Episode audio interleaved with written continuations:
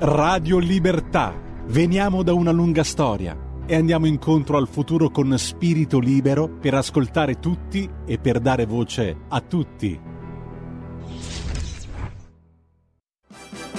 Va ora in onda Pop Economia. Radio Libertà, subito la linea di Alessandra Mori e i suoi ospiti, ricordo i numeri, i contatti 02 92 94 7222 per andare in diretta per via telefonica oppure mandate un whatsapp al 346 642 7756. Bentrovata Alessandra. Ben trovato caro Giulio Cesare, fonte della vita vera e fonte di ispirazione di poeti. È la canzone del vino, hai ascoltato, avete ascoltato, di Davide Riondino. Cari ascoltatrici e ascoltatori, benvenuti, una nuova puntata di Pop Economia Rumore, siamo prontissimi. E la canzone del vino, questo pezzo ci dà il ritmo giusto per introdurre di qui a poco tutto il rumore del Vinitali, in quel di Verona, la grande fiera del vino, tanti espositori e clienti del Made in Italy che sono lì proprio a Verona all'insegna di una ritrovata e nuova convivialità dopo l'oscurantismo del Covid e tra poco, 16.30, in diretta con noi, una bellissima storia di impresa, la grande imprenditrice Cinzia Travaglini, la lady del vino del Piemonte, colei che ha rilanciato il Gattinara, già famosissimo vino nel mondo. Dunque, Vinitaly è la 55esima edizione che porta in sé molti numeri rilevanti per l'economia che andiamo tra pochissimo a commentare con i nostri esperti, nos- i nostri professori che vedo collegati e che saluto subito, ai quali tra pochissimo consegnerò le chiavi di accesso della prima porta della nostra trasmissione, la Pop Economia. E allora il professor, ormai li conoscete, il professor Marcello Gualtieri per il punto economico, economista dell'Università di Torino. Professore ci, c'è? Mi sente? Mi vede? Mm, ti vedo, ti sento. Buonasera a ci tutti, siamo. a te, a Mario Rovetti. Buonasera al professor Rovetti, nostro tributarista, per il punto sul fisco che andiamo a declinare di volta in volta esaminandone tutti gli aspetti. Ben ritrovato, professor Rovetti. Grazie, ben ritrovati a tutti, ben ritrovata ovviamente a te Alessandra e all'amico professor Gualtieri. E allora, tra pochissimo, perché ci tengo a dire questa cosa, ieri, come stavo appunto accennando, si sono aperte le porte del Vinitali. Ha partecipato ovviamente la Premier Giorgia Meloni. Il Vinitali è un pezzo fondamentale della nostra identità e cultura, una parata di ministri e sono state esposte, sono esposte all'interno della fiera due grandi immense opere nostre, e cioè il Bacco di Caravaggio e il Bacco Fanciullo di Guido Reni a testimonianza che il connubio tra economia, Made in Italy e cultura è inossidabile e fondante. Allora non posso che far vedere il nostro grandissimo Giulio Cesare, subito me l'ha messa su, la nostra web tv, quella web tv che io ho ideato insieme a molti colleghi e che si fonda proprio sul The Economy e The Culture, un percorso eh, giornalistico e informativo che stiamo facendo già da molto tempo. Oggi con molte notizie, in particolare il Codacons con il suo presidente di Ascenso ci rilascia una interessante pillola con un video sulle frodi finanziarie telematiche, come prevenire e star in guardia. E poi tutto sul fisco, tutte le video news, in questo momento anche di Economy TV sta condividendo la diretta e segnalo sempre che potete vederci sul 252 del digitale terrestre, su radiolibertà.net e su tutte le app che abbiamo, quindi YouTube, Facebook e tutte le altre. E naturalmente, naturalmente, eccolo qua, il nostro contatore. Che non lascia scampo il debito pubblico italiano è, e ovviamente lascio la lettura al professor Gualtieri, espertissimo di questo debito mm. pubblico. Mm. Numeri sempre difficili da leggere, tanto sono grandi. Allora, in questo momento siamo a 2.825 miliardi, 400 milioni, 336 mila, 351 mila in questo momento, 748 vedremo alla fine della puntata di quanto sarà aumentato il nostro debito in questi circa 20 minuti che ci separano dal prossimo step. Che ci separano dal prossimo serve. Benissimo. E allora, non separiamoci noi, però, professor Rovetti, come sta? Le piace il vino, professor Rovetti? Cosa pensa? Perché adesso voglio prima di tutto, prima di tutto commentare con voi, che siete espertissimi, questi dati. Intanto voglio sapere, professor Rovetti, cosa ne pensa del vino? L'invenzione dell'umanità. Io sono grande stimatore del vino al punto di occuparmi di vino a, a tempo perso con estremo ah, però, piacere. Io non lo sapevo. Sono, sono, diplomato alla scuola sommelier della FISA, quindi ho fatto un percorso diciamo formativo specifico, non ho mai fatto sommelier professionista ovviamente, probabilmente non ne avrei neppure i numeri, ma sono eh, un grande apprezzatore del vino, in particolare, lo diciamo così per perché mi, mi si è stimolato il Beh, pur... la mia domanda è a tradimento, professore, non sapevo, un tributarista sommelier, insomma, interessante. Prego, che prego. Impazzisce, che impazzisce per le bollicine. Ti confesserò un segreto, mi piacciono di più le bollicine delle dichiarazioni dei redditi. Eh beh, penso non solo a lei. E professor Gualtieri, lei che dice, le è piaciuta la canzone d'ingresso di questa puntata? Vino, fonte di ispirazione non solo per l'economia ma anche per i poeti. Lei cosa ispira il vino? Mm, beh, diciamo che non sono, non sono, un grande bevitore come il professor Rovetti sa, però volevo segnalare che a proposito del vino di Gattinara, ecco. Mario, correggimi se sbaglio. Lei ha sentito Mario qualcosa, stato, no? Il eh, rumore che faremo qui a poco, il vino di Gattinara, sentiamo. Il vino di Gattinara, Ma, Mario, uh, Mario, professor Rovetti, ha ricoperto delle cariche, se non sbaglio, nel comune di Gattinara, eh, è stato assessore ai tributi, tanto per cambiare, e aveva inventato una cosa molto simpatica che adesso a proposito di ne abbiamo parlato professore il redditometro, il furbometro ne abbiamo parlato già qui eh, in una trasmissione molto calda lei non c'era ma ne abbiamo parlato. E quindi già sapete che lui era stato un inventore dell'incentivo al consumo del vino. Ecco quindi in questa fase di neoprobizionismo, come dice il ministro Lollobrigida, allora 55esima edizione, pensate, 4.400 aziende da tutta Italia e da più di 30 paesi, produttori e clienti da tanti paesi esteri. E poi ci sono dei dati SMEA, se li ritrovo, vediamo un po'. Nel frattempo, mentre li ritrovo, dati SMEA, eccolo qui, l'Italia del vino eh, segna un traguardo, quello degli 8 miliardi di euro, chiudendo l'export 2022 con un nuovo eh, saldo importante commerciale, 7,9 miliardi di euro. Professor Rovetti. numeri di tutto rispetto, mi sembra. Io, al di là delle facili battute, ritengo che il vino italiano, ma non lo dico scoprendo l'acqua calda, ne sono consapevole, sia una delle eccellenze in assoluto da tutelare per prima. Io stesso cerco ancora di dare una mano al mondo del vino eh, perché rivesto una funzione di controllore dei conti dell'enoteca regionale eh, della, di Gattinara, giusto per non far nomi, eh, giusto per non eh, incrociare troppo eh, pop economia con rumore, proprio perché credo eh, che la tutela di questo prodotto sia oltre che un aspetto che fa bene al PIL, un aspetto che fa bene alla nostra cultura, al nostro modo di vivere. Noi vediamo il vino come in poche altre parti del mondo viene visto. Quindi benvenga il vino se naturalmente assunto consapevolmente a dosi giuste. Ed abbiamo sventato l'assalto al vino dal Parlamento europeo, sono state respinte il 16 febbraio le etichette shock, ne parliamo tra poco, fra pochissimo. Però prima, professor Rovetti, veniamo ad un altro aspetto del fisco. Con lei stiamo facendo questo importante percorso della madre di tutte le riforme, come l'abbiamo molte volte definita, la delega fiscale. E allora oggi di che cosa parliamo, professore? Un qualcosa che fa molto bene alle imprese, perché il tema della pop economia si connette sempre al rumore successivo e in questo caso al rumore delle imprese. Che cosa fa bene alle imprese? Quale novità portata dalla delega fiscale? Tantissime, tantissime per come, abbiamo, per come abbiamo già detto. Una è particolarmente, dire innovativa, direi una cosa al contempo vera e non vera.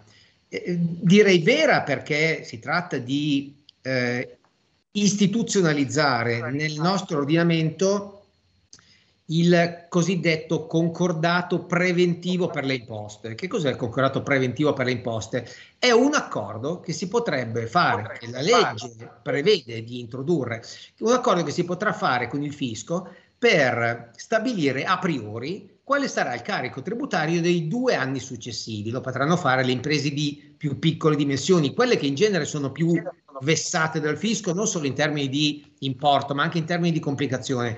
E che cosa prevede questo concordato? Una cosa molto molto semplice. Il fisco ci dirà, caro amico, sei d'accordo a pagare le imposte per i prossimi due anni su questo importo di utili?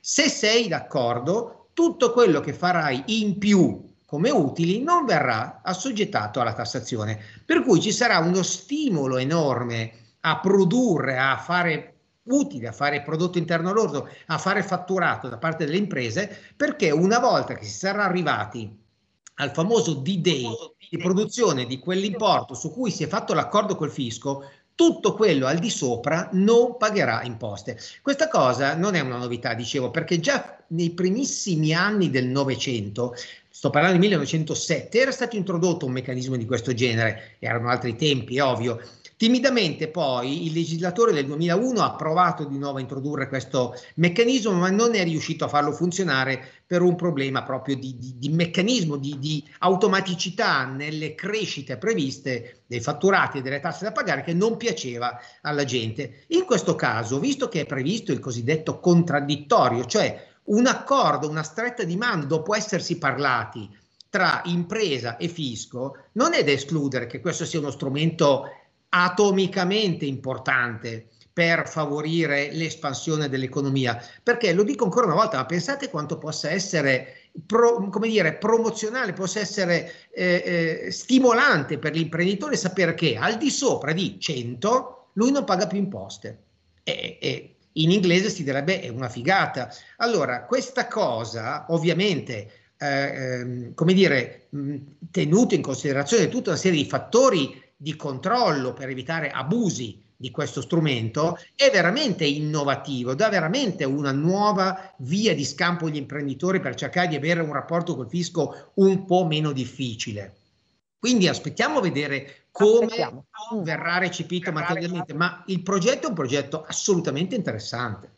E allora noi aspettiamo e nell'aspettare seguiamo l'indirizzo che ci sta dando il vice ministro Leo, che sempre noi aspettiamo in trasmissione per commentare, per meglio spiegare ancora la delega fiscale. Professor Gualtieri, la riforma, dice Maurizio Leo, ha anche l'obiettivo di attrarre gli investimenti stranieri, ma noi ne abbiamo già parlato due puntate fa.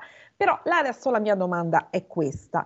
Come si fa ad attrarre gli investimenti stranieri se gli sprechi e la cattiva burocrazia ci costano 225 miliardi l'anno? Un altro debito. Allora, um, Alessandro, il primo step potrebbe essere questo che ha illustrato adesso il professor Rovetti, mm. perché uh, al, oltre al risparmio uh, fiscale e alla spinta che potrebbe venire da questo risparmio ipotetico all'economia, Ciò che attrae gli investitori interni e esteri è anche la certezza del rapporto con il fisco. Quindi nel momento in cui io ho la certezza che rispettando il mio accordo non ho più nessun tipo di problema, ho un incentivo importante perché sgombero la mia mente, i miei uffici, le mie scrivanie da tutte le problematiche e le pastoie che sono sempre legate all'incertezza con il rapporto, del rapporto con il fisco, che è quello che oggi caratterizza la nostra attività eh, imprenditoriale. D'altro canto, se io tolgo di mezzo questa pastoia fiscale attraverso questa forma di certezza, do una bella sforbiciata a tutto l'impalcatura burocratica che soffoca la vita delle aziende. Chiaramente rimane poi tutta l'altra parte da sfoltire di burocrazia statale, parastatale, degli enti locali e delle, delle infinite amministrazioni, ma una sforbiciata eh, darei una sforbiciata veramente importantissima all'impalcatura burocratica, una bella fetta di quei miliardi tu, a cui tu facevi eh, cenno semplicemente mettendo il rapporto con il fisco su un binario ben definito, concordato, trasparente dall'inizio alla fine. Quindi ben venga anche sotto il profilo dell'attrattività dell'investimento estero. Mi sembra un, un passaggio estremamente importante, magari si realizzasse Mi piacerebbe anche ovviamente sentire le voci delle ascoltatrici e degli ascoltatori, cosa ne pensano, le eventuali domande e soprattutto oggi mi farebbe tanto piacere sapere quanto consumano il vino, che vino prediligono, cosa pensano di questa grande fiera e cosa pensano di questo nostro Made in Italy che è sempre comunque in vetta. Osservazioni, domande, questioni da, da affrontare insieme. Siamo, siamo, qui a vostra disposizione. E allora, professor Rovetti, le inefficienze sono tante. E quanto ci costa in termini di tempo gestire tutti questi adempimenti? Quanto ci potrebbe costare? Io credo che nessuno abbia idea con precisione di quanto il fisco assorba in termini di tempo e di energia. Voglio però fare una considerazione minimalistica si vada a vedere il sito eh, Fiscoggi. Il sito Fiscoggi è il sito dell'agenzia. Fisco Oggi, interessante. Fisco, Fisco mm. Oggi. Sul sito Fiscoggi si reperisce un'informazione che proviene dall'Agenzia delle Entrate, quindi è certamente, se è sbagliata, è sbagliata in sfavore dei contribuenti e non in sfavore della pubblica amministrazione. Secondo il sito Fiscoggi, le ore che le ore che l'imprenditore deve dedicare per pagare correttamente le imposte in un anno sono 238. Arrotondiamo 240. Perché arrotondiamo 240? Se, dividiamo per 8 ore lavorative, 240 ore sono 30 giorni lavorativi. Allora la domanda che ci poniamo è, bene, ci sono 365 giorni in un anno, togliamo 50 sabati, togliamo 50 domeniche, siamo a 265, togliamo 30 giorni di ferie, siamo a 230. 30 giorni lavorativi su 230 significa che all'incirca il 15% per tem- del, per cento del tempo che l'imprenditore sta sul pezzo, come si usa dire, lo passa per pagare le imposte, non lo passa per fare prodotto interno lordo, non lo passa a fare fatturato. Allora è evidente che 238 ore in sé non dicono nulla. Ma se si fa questo piccolo ragionamento si scopre che non si può pensare di dedicare il 15% del tempo che si dovrebbe impiegare a produrre per pagare le imposte, per adempiere. Poi ci sono tutte le altre burocrazie, quelle di cui parlava poc'anzi il professor Gualtieri, i comuni, le altre agenzie fiscali, le altre autorità, i, i contributi de, dei lavoratori dipendenti, le autorizzazioni di vario genere. È ovvio che un imprenditore che oggi voglia aprire in Italia è un coraggioso perché sa che lui avrà il 15% di tempo in meno dei suoi concorrenti a livello mondiale, perché quel 15% lui ce l'ha impiegato per fare contento il fisco. Poi si deve anche sommare il fatto che debba pure pagare dopo aver dedicato il 15% del suo tempo eh, per calcolare l'imposto, dovrà pure pagare. Quindi è chiaro che c'è in termini di impiego eh, di tempo dell'imprenditore una sproporzione inaccettabile. Del resto, e torniamo alla delega, non è un caso. Ecco, la delega, la delega fiscale promette di intervenire anche su questi aspetti?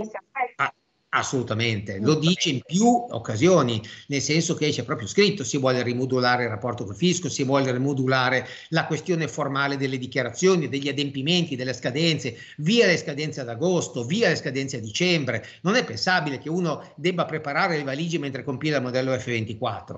Quindi sono tutti propositi, quelli portati dalla delega fiscale, che vanno in quella direzione. È chiaro, lo diciamo tutte le volte, diventiamo noiosi, poi dovremo vedere come materialmente saranno applicate, ma il fatto che il professor Leo presenti alla City la delega fiscale è un Perché segnale. il fisco italiano è a caccia di investimenti nella City, no? Lo ha presentato proprio lì, però quanto sarà difficile, professor Rovetti e sempre anche professor Gualtieri, investire no? in Italia, se è difficile per gli imprenditori, lei lo diceva poc'anzi italiani, quanto è difficile per gli imprenditori stranieri? Il professor Gualtieri dava la sua ricetta, ma sono sempre un po' scettici, no? È difficilissimo, bisogna vincere anni, anni, anni, anni di diffidenza. Quindi ci vogliono norme chiare, facili, eh, interpretabili univocamente. Non ci devono essere 30 modi di interpretare, a quel punto probabilmente gli investitori est- esteri, se il tasso di fiscalità dovesse addirittura un po' scendere, saranno sicuramente attratti. Ma ha ragione il professor Gualtieri, non è pensabile di fare imprese in Italia con una situazione che invece di essere una piattaforma solida sulla quale tu ti appoggi per fare impresa, è una piattaforma magmatica che si muove continuamente. E in un convegno giorni fa è stato presentato, è stata presentata la delega fiscale, il convegno è stato Destinazione Italia, è stato il titolo, no? E perché bisogna cambiare verso. Professore Gualtieri, che dice?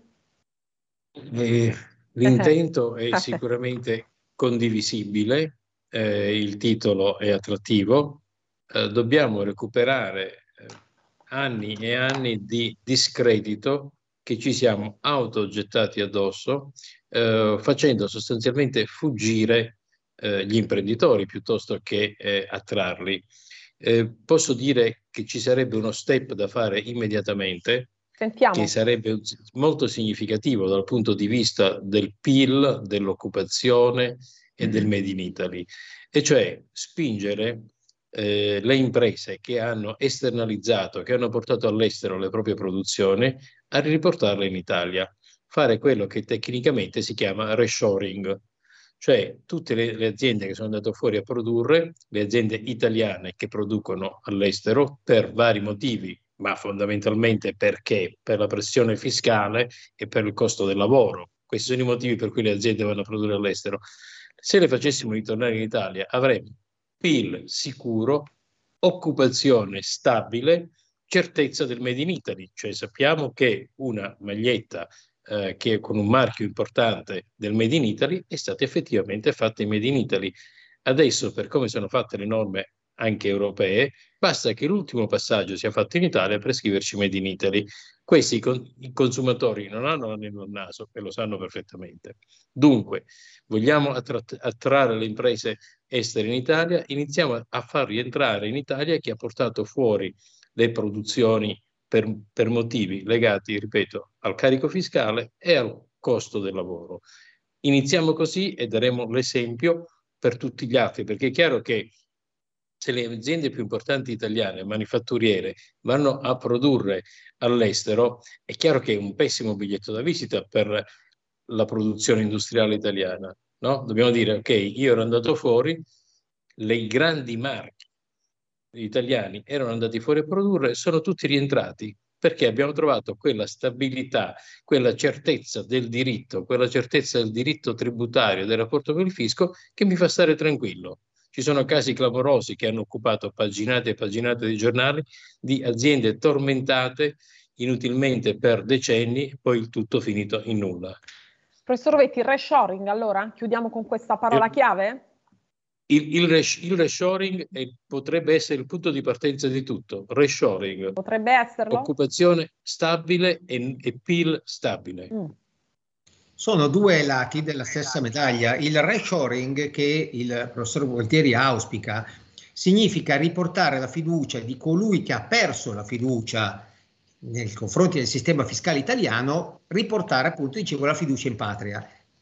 L'altra faccia della medaglia è fare riacquisire fiducia a coloro che non se ne sono potuti andare, ma che non hanno fiducia nel sistema fiscale, perché le piccole imprese non possono delocalizzare, le piccole imprese soggiacciono, sono obbligate a essere sudditi in questo sistema fiscale. Lo ha detto pochi giorni fa anche il, il primo ministro Meloni bisogna fare un passaggio epocale, smettere di essere contribuenti sudditi, tornare a essere contribuenti cittadini. Ci sono i segnali nella delega, continuo a dirlo quasi che eh, mi, mi, diano un gettone ogni volta che ne parlo bene, ma ci sono i segnali. Per esempio, riattraversare la fase del contraddittorio, ogni qualvolta il fisco qualcosa da te vuole, ti chiama, ti siede ad un tavolo e ti parla Oggi non funziona così, oggi ti arriva un atto impositivo nei confronti del quale tu devi difenderti a prescindere. Perché? Perché il punto di partenza è che tu hai sbagliato, tu contribuente hai sbagliato. E il punto di partenza è che l'amministrazione delle finanze ha comunque ragione. Bisogna smontare questo fatto. E purtroppo chi non ha potuto andarsene dall'Italia perché strutturalmente troppo piccolo ha gli stessi problemi di chi se n'è andato, ma purtroppo è ancora qui. Anche costoro devono riacquisire fiducia nel sistema tributario fiscale italiano. E allora, allora, per non sbagliare e avere fiducia, rimanete con noi perché adesso parliamo di vino, di economia, di Made in Italy e di impresa. Ecco, Alessandra, abbiamo proprio in chiusura un ascoltatore per voi. Perfetto, ci siamo. Eccoci. Sì, salve Alessandra, buon pomeriggio, ben trovata. Grazie, ben trovata. Allora, io ehm, insomma, avevo una piccola considerazione e poi una domanda da fare. Allora, questa, questo rapporto di maggior serenità col fisco e di ehm, minor peso fiscale è già iniziato con il governo Conte 1, con la Lega, con la flat tax. È stata molto criticata, però in realtà per eh, dei professionisti, eh, per molti commercianti è stata davvero un'ancora di salvezza, è stata una cosa molto utile anche perché ha sgravato tanti da tanti eh, impegni inutili con il fisco. Quindi il calcolo molto veloce, si fa molto, molto in fretta, eh, si guarda il proprio fatturato, si prendono le proprie fatture e quasi da soli eh, si quantifica l'imposta IRPEF da pagare. Eh, io, se possibile, vorrei che questo ragionamento fosse organizzato su dati, eh, come posso dire, statistici assolutamente seri, cioè quale eh, aumento eh, di gettito fiscale e quale aumento di PIL si è avuto con il, la flat tax, perché in questo modo, analizzando i dati, si potrebbe eh, mettere a tacere tutti coloro i quali invece trovano che un aumento, eh, anzi una diminuzione eh, di imposte e un aumento di carichi fiscali sia la cosa giusta perché vedono come fumo negli occhi eh, una qualsiasi semplificazione. Grazie, vi ascolto per radio. Grazie di questa importante domanda e siamo al termine ma ovviamente diamo una risposta perché la misura bandiera della riforma del fisco è proprio la flat tax che proprio Maurizio Leo ha promesso, ha detto giorni fa, la porteremo avanti. Professor Lovetti, che dice?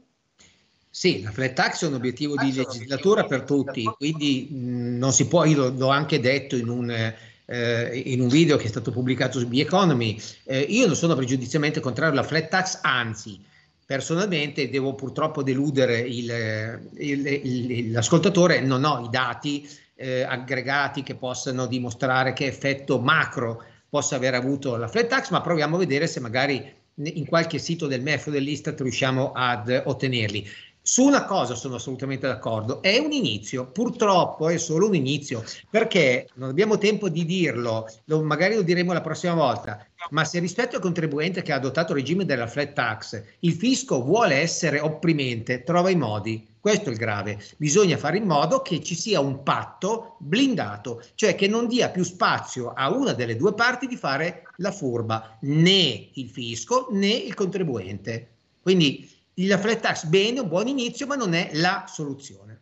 Bene, ma noi continueremo a parlarne approfondendo proprio questo aspetto nelle prossime puntate con il vostro contributo e di altri esperti. Grazie professor Rovetti e Grazie ci vediamo presto. Grazie professor Gualtieri.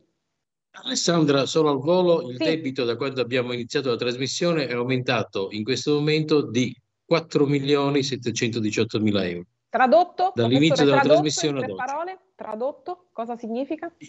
In cifra totale 2.825 miliardi 400, 2.825 miliardi 404 milioni 765 mila. 4 milioni di maggior debito dall'inizio della trasmissione ad adesso. Non voglio rovinarvi il pomeriggio. Ai posturi, ai posturi l'arda sentenza. Va bene ci riaggiorniamo martedì. Grazie. buona, buona serata Stai ascoltando Radio Libertà, la tua voce libera, senza filtri né censure, la tua radio.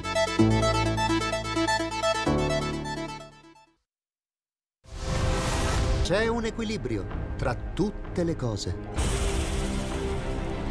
Luce e ombra. Bene e male. Non ci saranno più regole il popolo si sta sollevando. Se quell'equilibrio viene turbato, l'universo lo corregge. Ogni sabato, ore 16. Ogni domenica, ore 14. Il grande cinema. Movie Time con Vincent. Il mondo ha di nuovo bisogno di te, della tua magia. L'intrattenimento, l'azione, l'avventura. Movie Time, la magia del cinema. Dentro l'ignoto Quella è la destinazione. Radio Libertà, vi aspettiamo. Direi che siamo alla resa dei conti.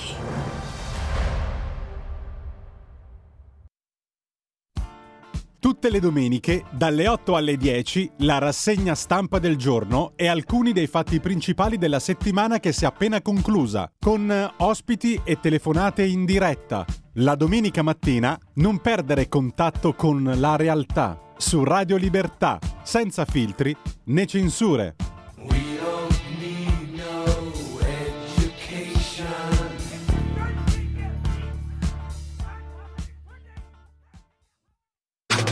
Stai ascoltando Radio Libertà. la tua voce libera, senza filtri né censura. La tua radio.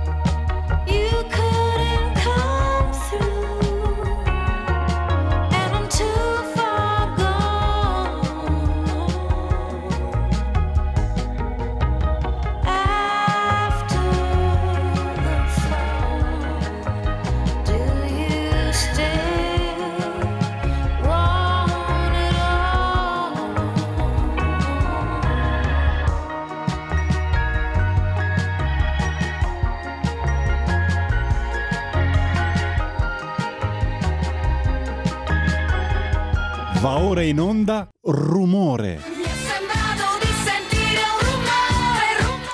Radio Libertà, eccoci alla seconda parte di Pop Economia, eh, rumore con Alessandra eh, Mori. Eh, siamo già collegati con Daniele Baglioni e anche con l'altra nostra ospite eh, Cinzia Travaglini, di cui però non riesco a vedere l'immagine. La sentiamo, però eh, chiediamo se, se riesce ad attivare la eh, telecamera Skype.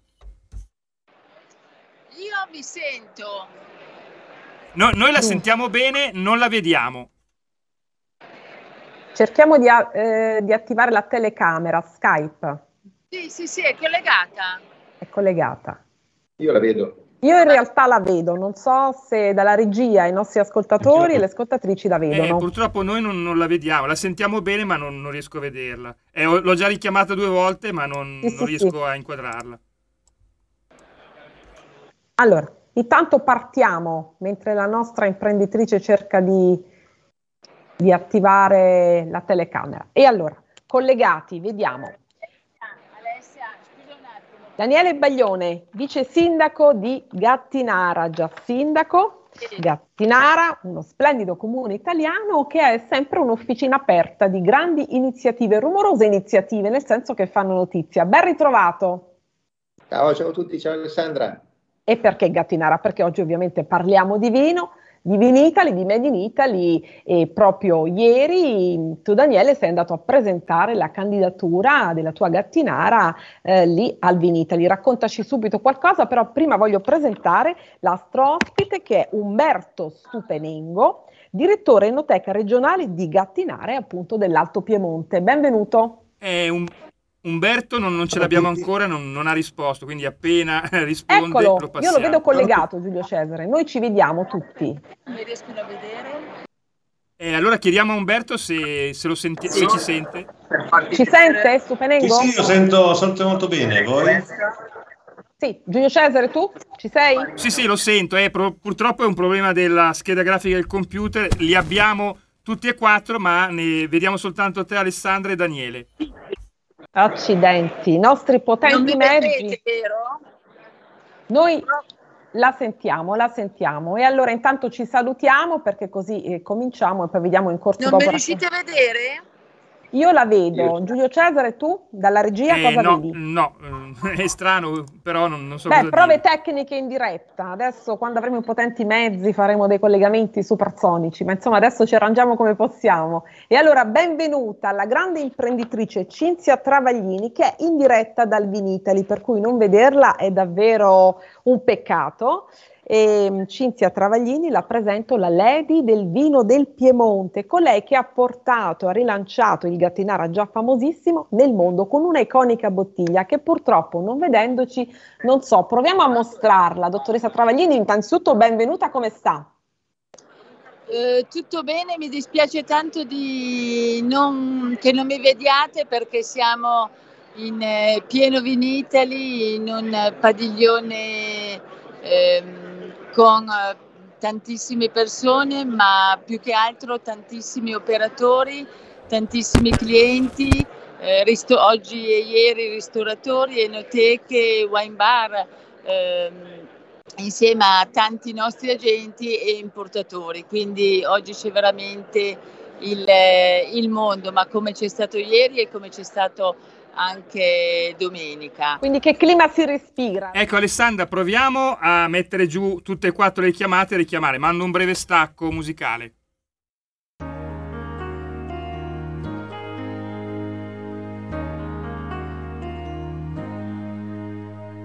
How can I just let you walk away?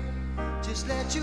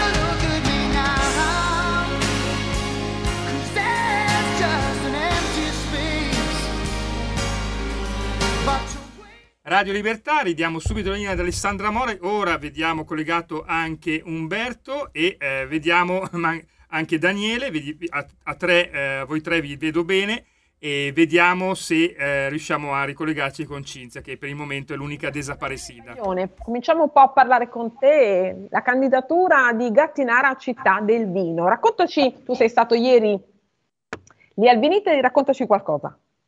Sì, siamo tornati direi nottata da Venitali, è sempre una bella esperienza perché si sente veramente la frizzantezza con cui il nostro vino italiano si sta espandendo nel mondo. E eh, Gattinara è città fondatrice delle città del vino italiane e quest'anno abbiamo presentato appunto, stiamo per presentare, ecco ieri abbiamo presentato a Vinitri la candidatura a città europea del vino che poi si terrà nel 2024 insieme ad altri 19 comuni, tutte città del vino. Abbiamo unito insieme due territori importantissimi di quello che è l'Alto Piemonte e il Gran Monferrato